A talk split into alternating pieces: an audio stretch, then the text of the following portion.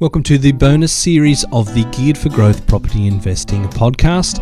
I'm your host, Mike Mortlock, and we're rounding up our series on what should you buy. So, part four, we're talking about yield versus growth versus both. Are you going to be a capital growth investor? Are you going to chase cash flow? Or do we balance them both together as a property investor to achieve success? To help us with that question today, we're talking to buyer's agent Darren Venter, who's going to run us through the pros and the cons, and he's going to land on his opinion on what investors should be focusing on as well. Here's Darren. Darren Venter, thank you for joining me again on the podcast. Mike, thank you very much for having me again on the podcast, man. Always a pleasure. You've uh, you've passed the initial round of interviews, and you, you're now into the into the final three.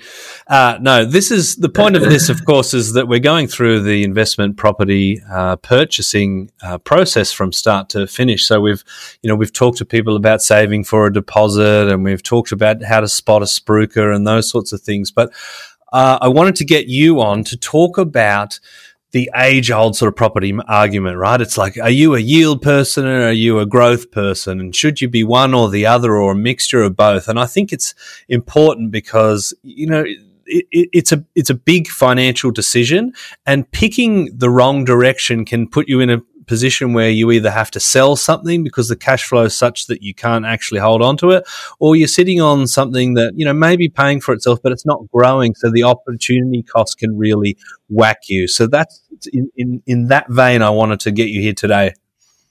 Yeah, mate, it's nail on the head there. Um, you really do have to get that balance right from the start. And a lot of people, you know, when you when you're looking at a property, uh, or rather when you're looking at a portfolio, because essentially no one buys property to just buy a property and let it go and let that be it. Uh, the whole idea of buying a property is to create a portfolio, and if you can't do that correctly, um, essentially you're doing it, you know, incorrectly by not buying the right assets, which are allowing you to grow into the future. So, the one of the ways that we actually um, focus any of the purchases that we go on is by treating it like a toolbox, where you've got your your toolbox full of tools, and then you've got your key which unlocks it. And if you picture your toolbox being toolbox being the equity within your portfolio, and your cash or your key is basically the the key to actually unlock that toolbox and then use that equity to be able to purchase further on. So that balance is right, man. You, you really do need that balance. And uh, if you don't have that balance to go forward and uh, understanding that balance as well, because it's, you know, we hear a lot about buying property which is cash flow positive and high equity growth and blah blah blah blah blah. But understanding it is really where that important point comes from, and understanding how the banks actually work with it. And I think that understanding is critical to the point that you made that the average person or 72% of people still are only owning one property. And there may be some people that that was their life goal to own one, but I think most property investors really want to maximize their financial outcome. And there's a pretty strong argument to say you can't do it with, with one property. And, you know, you've got a really great story that I, I wanted to, to share on the podcast of one of your clients that really, you know, it, it kind of it made the the strategy and the importance of understanding a, a bit of a plan of, of, of how cash flow serves the investor um, very very clear and and I'd love you to share that with the listeners today.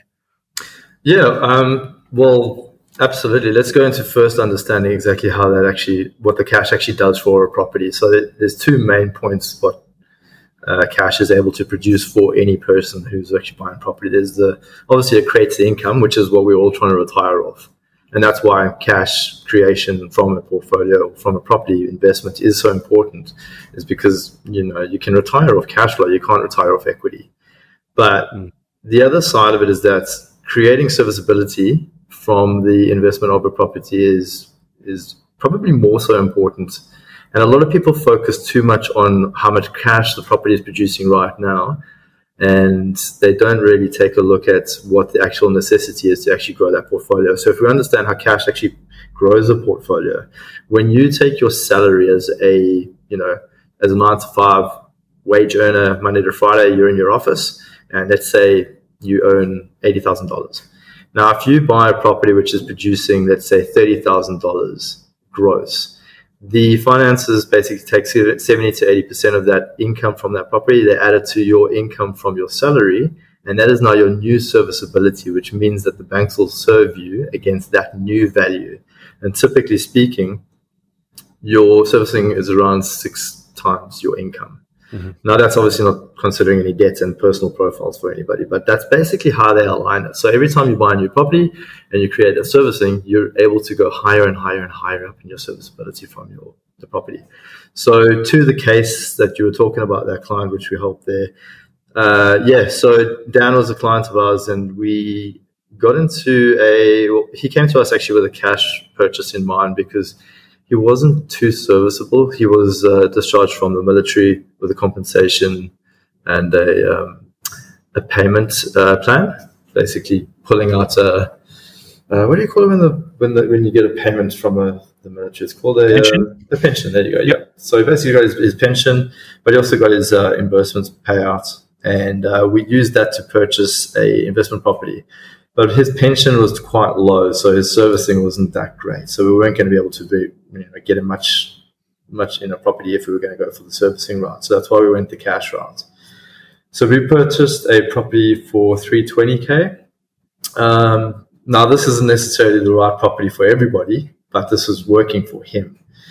It wasn't obviously doing as much in the equity return, but the cash flow was what we were trying to target here. So we purchased a 320k property there were seven bedrooms as a dorm format. Each of those bedrooms producing $150 a week, which is just north of $54,000 ish, uh, pretty much a year from cash flow. Now, if you take that and 70% of that and you add it to his pension payout, that is creating a far higher serviceability for Dan. And now we're basically able to use that and, and buy other properties because now the banks will service him way higher. Yep. So, yeah, I think it's an important thing to note is that people might say, oh, that, that seems really strange as a strategy. The first investment property is a seven bedroom thing. You know, it's not textbook stuff, right? But Definitely the point not. of this is that this this chappie, he, he had a pension that was such that he probably wasn't able to borrow anything at all. Um, you know, no, no, nothing that was sort of within reasonable realm. But you've you've now actually kind of manufactured him a salary in the eyes of the banks that give him a shot at the next property. Um, and, and that was really the whole cash flow plan on this deal. Absolutely, and and then you hit it you hit it right there at the end too. Just it was the cash flow plan. Um, now that wasn't necessarily the equity plan. You're right. It wasn't the typical product and the typical type of property which would purchase for a new investor getting to the market because it is very much of a abnormal format. But it served him.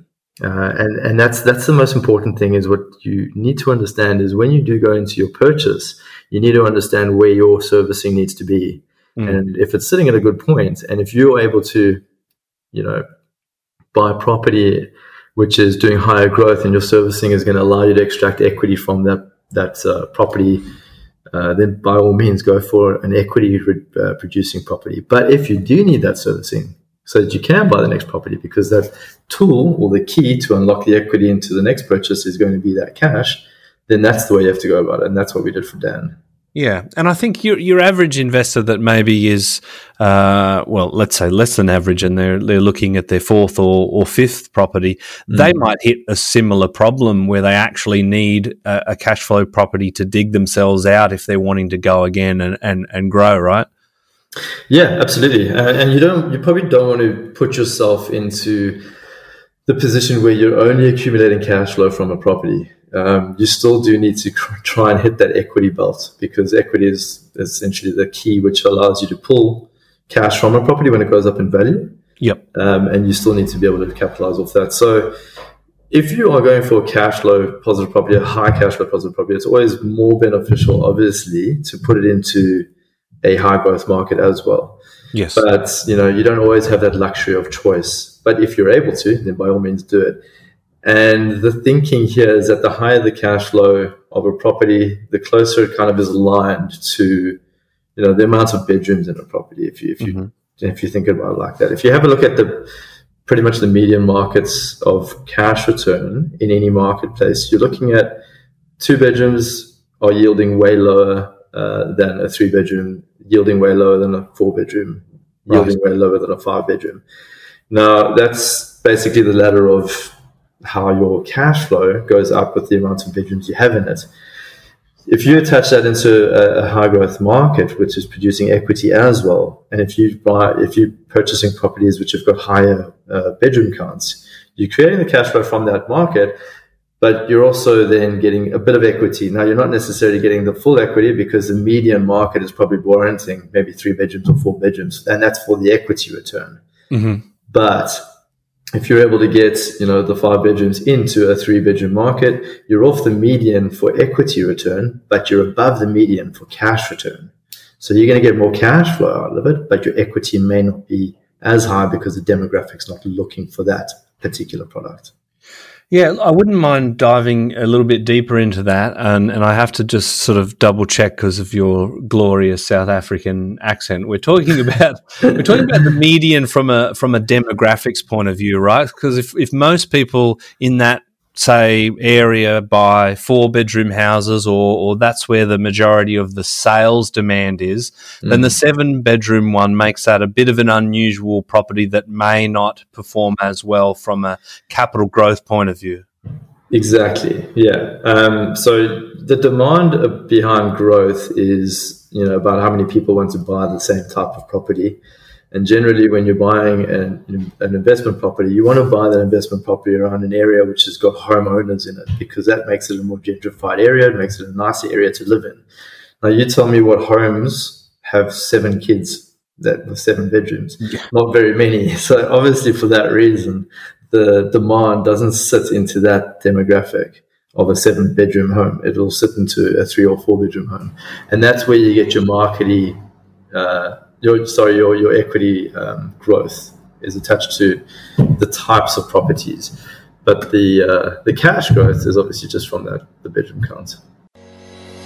The Geared for Growth Property Investing podcast is presented by our business MCG Quantity Surveyors.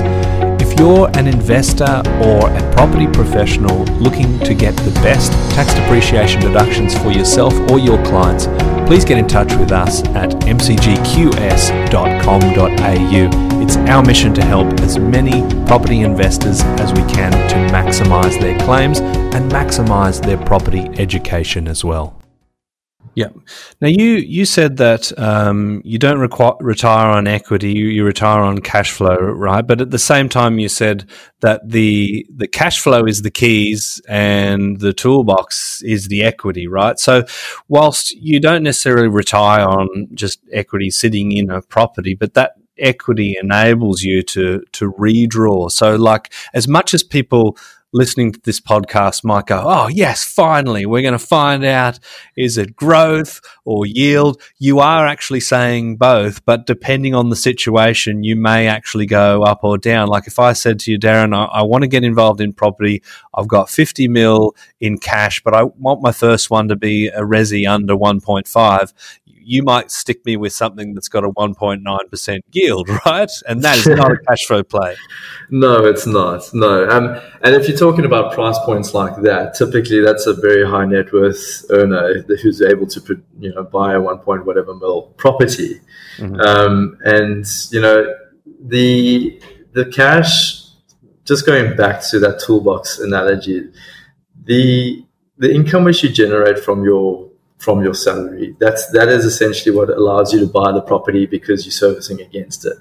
Um, balancing that into your toolbox, uh, you know, creating basically the cash flow to open that toolbox to pull the equity out of that property which you've purchased, which is now grown up in the market.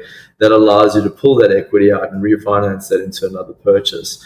Every time you do a purchase of a property and you add a new property to your portfolio, you pretty much have to assess your cash flow and your equity position within that property to see where it's sitting because you have to balance that on every purchase going forward.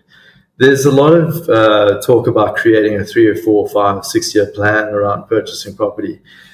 To be fair, we find it more valuable to just assess every purchase as you go forward because nobody knows what you're going to be able to do in two years' time. COVID came, who knew that? Yeah, it's uh, it's literally you got to pretty much just run the gauntlet as the as the gladiators hit you. and uh, and and just play your book and or write your book as you play it, pretty much. Mm. So for us, uh, understanding who our clients is or who you know who is investing and what their p- position on finance looks like from a serviceability point of view, as well as what's inside their portfolio from an equity point of view, and that could be equity from a property, it could be from a portfolio of shares, it could be from, as we all fear at the moment, cryptos, yep. or, or love, love or hate, you know, no judgment on that. but uh, you know, it's a bit about basically understanding what that portfolio of yours looks like uh, and where it stands, and then just balancing it forward because um, balance is the key. Yeah, you know? yeah, yeah there's some absolute gold in there. Um, so thank you very much for sharing the wisdom on that. But let's um, let's let's break it down. Like we're condensing stuff in this new format. I, I want your top mm. tips. So we're talking about yield versus cash flow and how to make it work for you. And you know, I love what you talked about a moment ago with you know paying for a five year plan's pointless because what if you lose your job or what if you what if there's a new SARS outbreak or something like that? Heaven forbid. But what give us the give us the top tips mate. It is 2022 almost. We're probably new, due for a new crisis. Um, yeah so I mean top tips uh, let's go with you know the, the, obviously the first indicators that we look for and that a lot of investors do look for is that they look for the vacancy rates shrinking in a market now, it's all good and fair that you see a vacancy rate shrinking, um, but without validating that uh, and proving why it's actually moving, so prove well, prove the move is what we call it. Um, that allows us to basically make a really good, healthy assumption as to what's going on in that marketplace, not today, but also into the future. Prove the move is all about the actual demographic shifting. So if we know that the vacancy rate is, you know, let's say over the last seven, eight, nine months, it's gone down by a percent. What's the reason for it? You've got to ask the question what the reason for it is.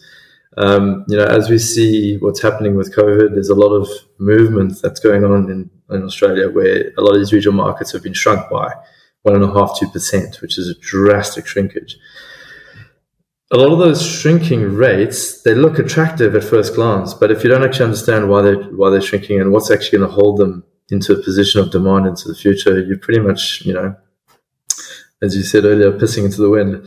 But uh, now, now, I'm sometimes listening to this. I said, I, I, said you're, you know, you're fighting blind or something like that. No, of course you did. I did that. Um, but yeah, so I mean, if you understand that movement, that movement could be fueled by many different.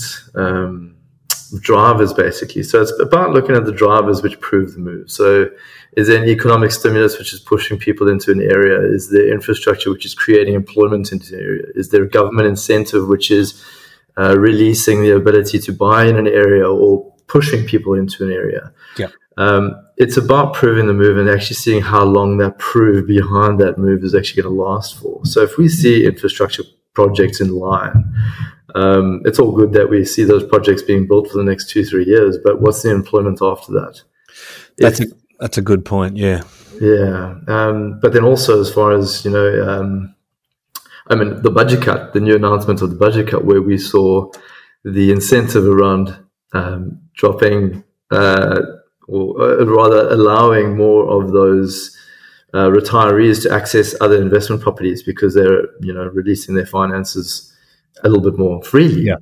Um, essentially, they're what they're doing is they're pushing or they're allowing um, retirees to release equity from their properties because they have generally got more equity in their properties than first home buyers for obvious reasons because mm. they've been in the market for so much longer.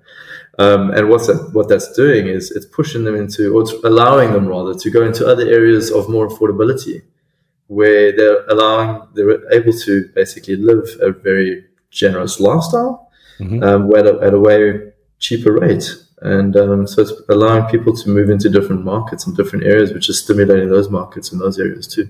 Mm. And seeing how long that's going to last for. And there's all sorts of inputs that, that create all sorts of movements in, in the property game, some of them temporary, some not. So uh, that's great advice. I mean, finding those fundamentals that are heading in the direction that you like, but being able to actually say, well, that's happening because of X, Y, Z, and it's likely to continue or not is absolutely critical stuff. So yeah. we're proving the move. What's your second one? Well, um, pretty much understanding the demographic demand uh, behind yep. it. Um, so proving the move to see who's to see what what is pushing people there. Yep. But then actually proving that demographic and uh, buying alongside what the demographic demand is. So if that demographic demand is looking, and this is probably more on an equity side of, of projections than a cash flow side of projections, but the bottom line is that if you're able to rise in growth, you're also generally able to capitalize in, in, cash flow as long as you're going into that market at a good yield from the start. Because if you enter in a good at a good yield from the start, your the growth that you make from that property will grow up in value, and your repayments will become less and less and less over the time. Yep. Which means your yield will become more and more and more because your you know obviously your, your rent will go up in time, but also your repayments go down. Yep. Um, so understanding what that demographic demand looks like, you know, making sure that the people are looking for three bedroom houses or four bedroom houses rather than, you know, that seven bedroom dorm. Even though, like, I do boast about that seven bedroom dorm because it's good for cash flow, doesn't necessarily mean it's for everybody. Yes. But if you are a, you know, if you're an, an I hate to use the word average investor because I don't think anybody is an average investor. Everybody has a very particular profile. But generally speaking, people are trying to balance something out inside their portfolio. And if you can align your balance with the, the price point to enter a market where that price point is serving a demographic demand, then essentially you're you're in, you're on the right track. You're getting you've got keys to an even bigger toolbox. That's it. I'm just ruining your what was a good metaphor to begin with. what have you found in the garbage? Look, I, I think um, that, that's awesome advice, uh, Darren. And, and look, this is one of those sort of real estate um, you know, ad infinitum questions that people say, you know, you were a cash flow or you were a growth investor. You, you, you've you've pled the case for for both of them and a balance for them depending on the needs of that individual and their portfolio as a, as an entity as well. So I think that there's a lot of balance in there. Um, so if this is if this is something that's that you've heard as a property investor, I'd love for you to share that to other people that are pro one or the other, and see if we can uh, see if we can find some common ground. You know, jump on the the Geared for Growth Facebook page and, and share your comments as well. But Darren, uh, it's been an absolute pleasure having you back for a second second time, and uh, hopefully we'll talk to you again soon. Thanks, Mark, for having me, mate, and I will be jumping on that uh, page for sure, mate. Um, thank you very much. Cheers. Cheers.